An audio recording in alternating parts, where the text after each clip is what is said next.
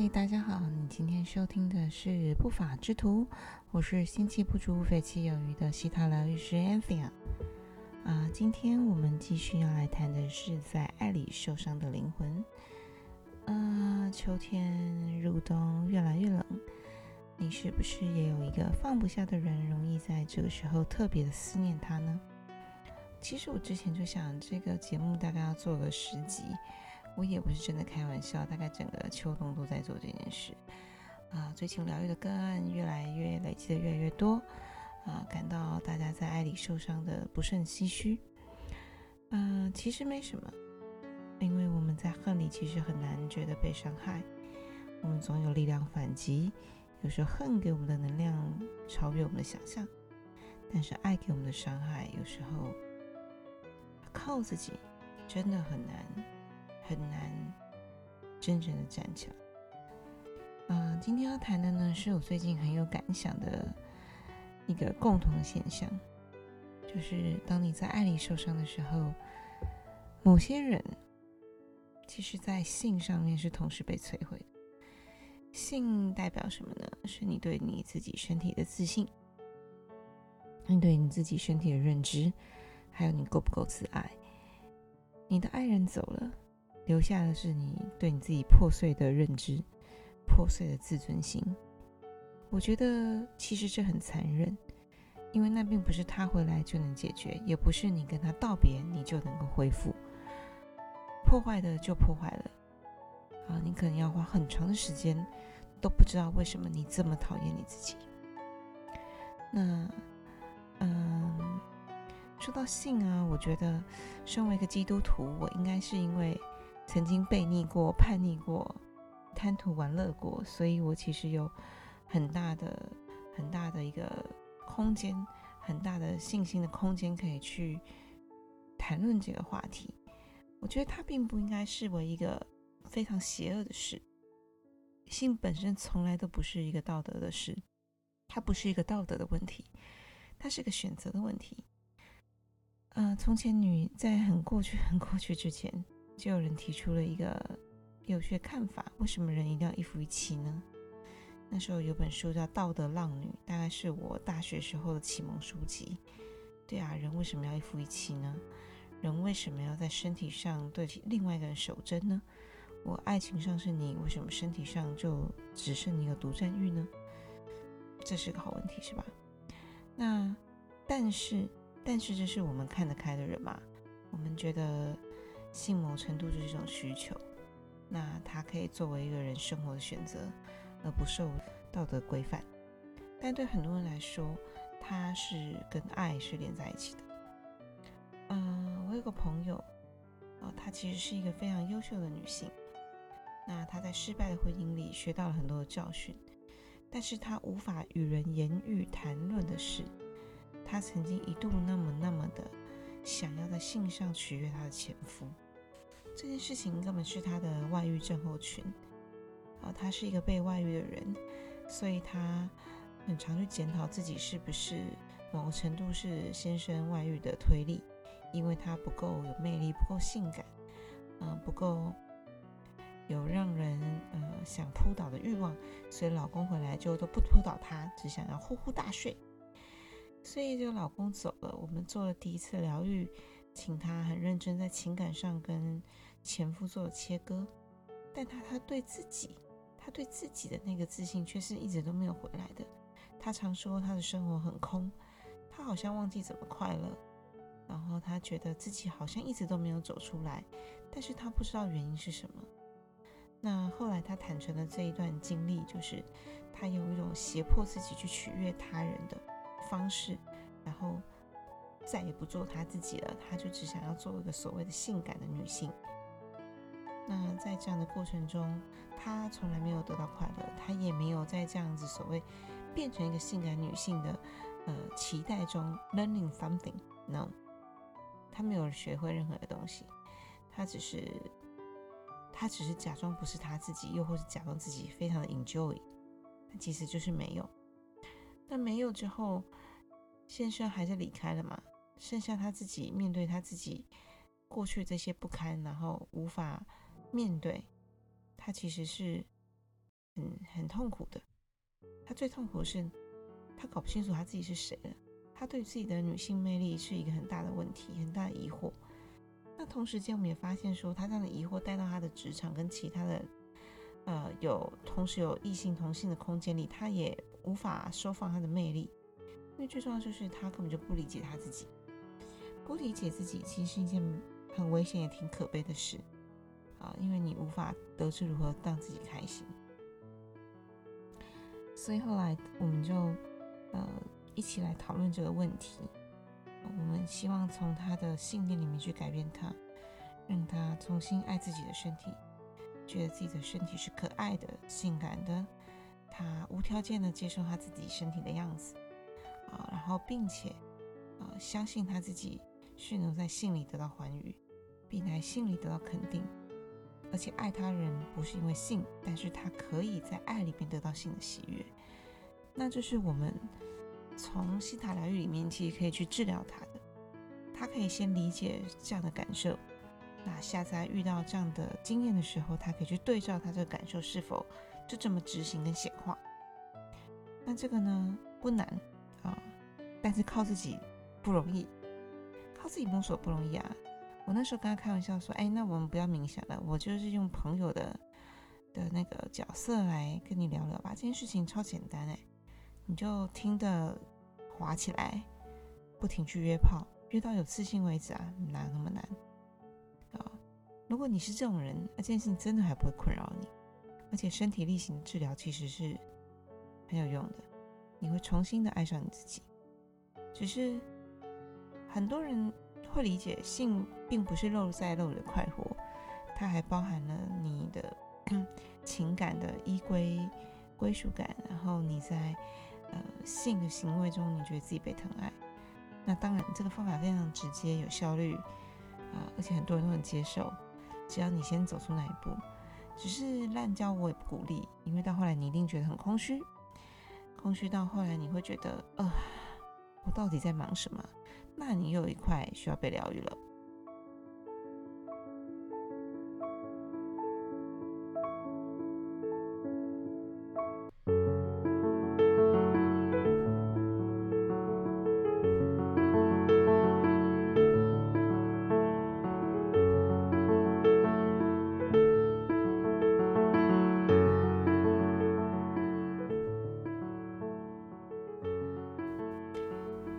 这个呢是女生的例子，我有个男生的例子也很有趣他刚好相反他在一个不顺遂的婚姻里，他最大的逃避就是出去找女生约会啦，滚床啦，然后享受对方对他的渴慕啊，或者是他享受别人对他依赖啊，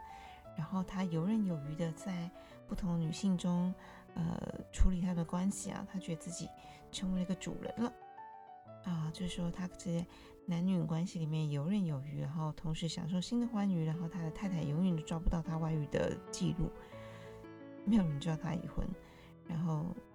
其实外面的女孩子再怎么喜欢他也留不住他，也抓不住他，久而久之你也知道他只在玩玩。那这样一个玩玩的男生，他最后呢这个过程长达了据他所知就是好几年了。那他其实在外面对谁认真呢？没有啊，他对谁都不认真，他也没有在这中间追寻他自己，他某种程度把它当做一种能量交换跟能源发泄，其实就是大家都很自在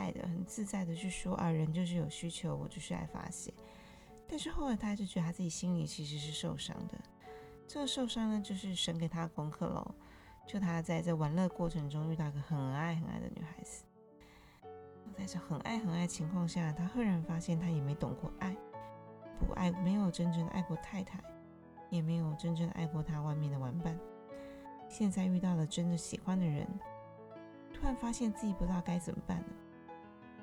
他决定坦诚了，他有家有室有父有母有子，他是一个家族负担很大的人。那这个女生最后的选择是等待。那这个故事我每次疗愈她玩到现在很长段时间，我都觉得有点难过，因为呢在外面看呢就是个渣男，觉得他好渣哦，瞒着老婆去外面玩，玩了也不对人家负责，然后老婆怀孕的时候他却搞起了真爱。你说这男人不渣嘛？超级。但是在整个疗愈的过程中，我最大心的是我觉得他好可怜啊。我对他的同情的理解并不是在于他的陈述的故事，而是这件事情本质是他到底是个什么人啊。如果他是一个能够有自觉的人，他是一个非常非常可悲的例子。在这个自觉，在这个启蒙下，他发现他自己是一直在做错事的。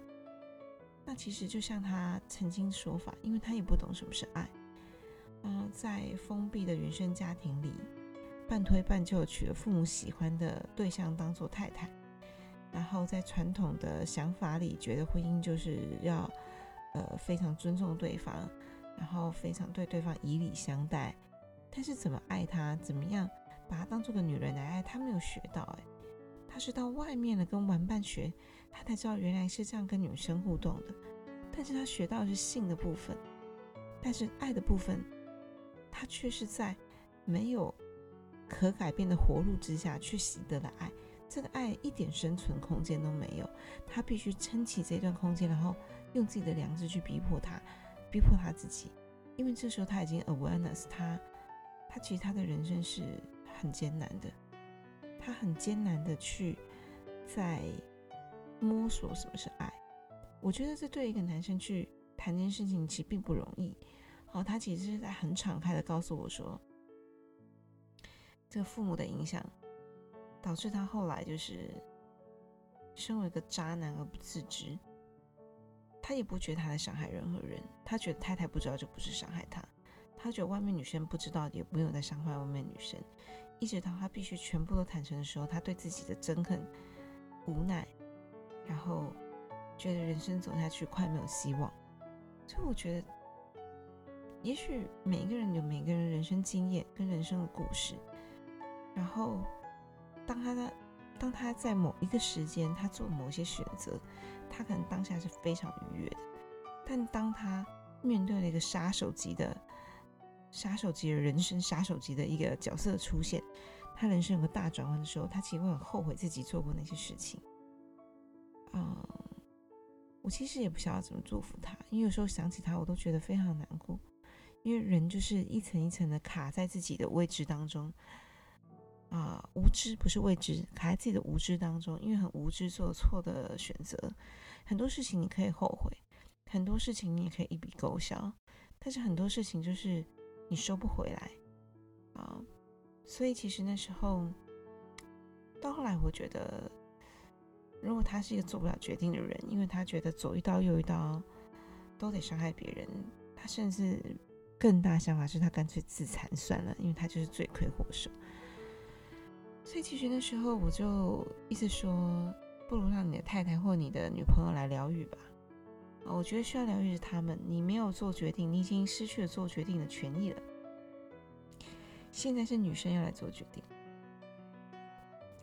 是继续跟你维持假面的关系，做好妈妈的角色呢，还是放你自由，谢谢你的成全呢？那大家互相成全了，三个人就可以解决。只是我不晓得最后的选择是什么，然后我只能说就是我在情海浮沉很容易受伤，但是你在这个悠游于性爱之间，然后你觉得自己游刃有余的时候，你小心船翻的方向不是你想翻的那样，你也不一定能够惊涛骇浪都不怕的。所以呢，怎么说呢？我觉得这样的例子太多了。男生来说，就是约的时候非常快乐，尤其是20-30岁的时候，想怎么就怎么玩，反正也不缺嘛。当你要定下来的时候，你已经没有那个勇气要跟人家定下来了。那拿出承诺很难，然后你的关系很难有明确的要紧。那你就会变得很容易放弃一段关系，或许你不容易放弃一段感情，但是你很容易放弃一段关系，因为有太多太多的诱惑在你面前。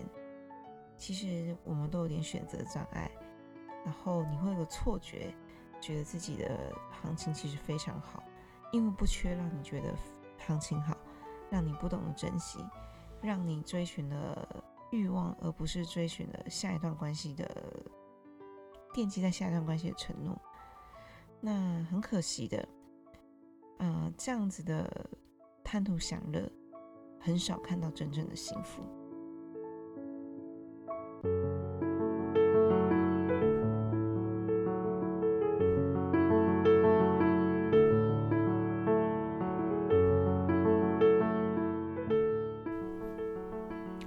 为爱而性啊，对很多女生来说，它非常自然的发生。这时候可能可以嘴一下女权主义啦，就是要让情欲流动啦，学习跟男生一样性爱分离啦，要懂得自己的身体啊，知道什么是高潮，你才能够爱自己，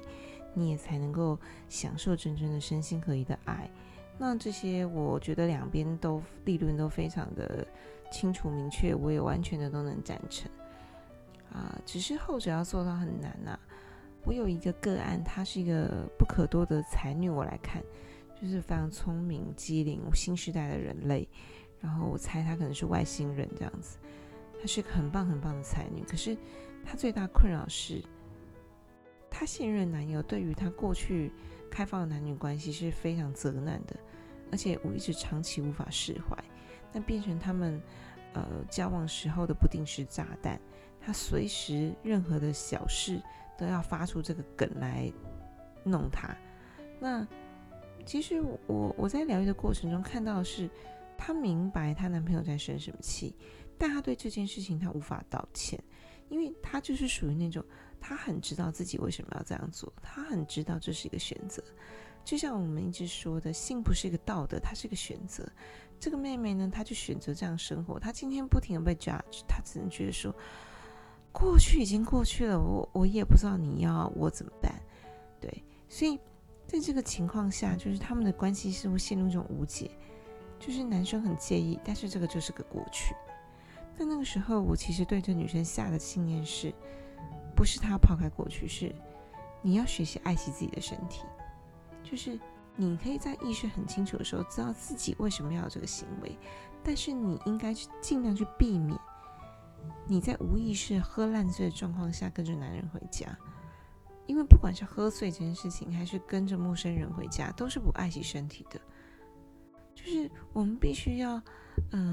清楚的知道为什么我们今天有这个困扰。如果你做这件事情，你是自信满满，因为你是很清楚自己有这样的一个信念，所以你做这件事情，那没有任何人可以 judge 你啊。问题就在于你其实同时被 judge 的同时，你是觉得被践踏的， 你其实也会怀疑自己是做错了什么。那当这个怀疑出来，你很难释怀了，你就会陷入一种内疚，就是我之前在干嘛。所以我觉得要抛开这种内疚，就是你很清楚你之前在干嘛，你也知道这是你选择后的结果，但是你必须爱惜你的身体。所以那时候其实就会给他下这样的一个信念我们无法去解决别人对他的没有安全感，因为那是别人的意志选择，我无法去帮他解决他男友没安全感这件事情，可是我可以让他重新学习爱自己的身体，并且把他的能量拿回来就是我们在那个过往的过程中与众多的这个灵魂有过接触，其实那个灵魂碎片都散落的到处都是，必须要将它取回。这样说好像有点抽象，意思就是说你的能量已经不停分散出去了，你不借由一些方法让这些能量回来，你就会变成一个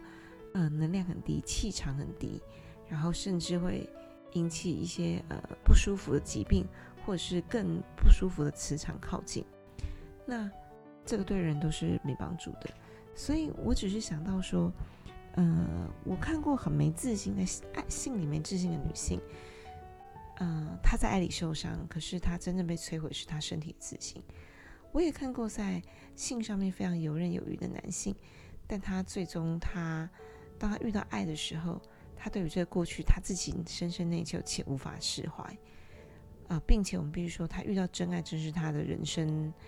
大转机也是大危机，已经让他陷入一个不知如何选择的境地。最后呢，我们就谈到了就是一个对爱有自信的女性，但是某个程度上我们必须去反省她是否不够爱自己的身体。她也许在性这件事情她有蛮高的信念，做愉快的生活，但当她遇到有人去就算像男朋友现在的状况去质疑她的时候，她也是大声不起来的因为她并不是每一次的选择都是理性的选择，她并不是每一次出去玩她都知道她自己在跟这个人干嘛。最可怕就是他不知道自己在干嘛，这种就是把你的生命背向了神的道，没有什么好处的。灵魂能跟神和好是今生之福气，我们都可以做出我们对生活的选择，我们对生活选择不需要被其他人的道德绑架，也不需要被宗教强压价值观。但是当你的灵魂有机会跟你相信的神和好，不管是耶和华还是佛陀，你都会知道你生命会多了一个新的律。这个律不是别人逼你的，是你会有个律，因为你注定要走在更好的路上。就是为了走在更好的路上，不管你今天是迷惑是困惑是被践踏，或是有种不知该如何走下去的情况下，其实有信仰真的挺好的。在诸多疗愈个案里都可以发现，如果有信仰，其实走路就会很稳当，抬头也会有仰望，这对我们人类大概就是最大的祝福了吧。God bless you， 我们下次再见。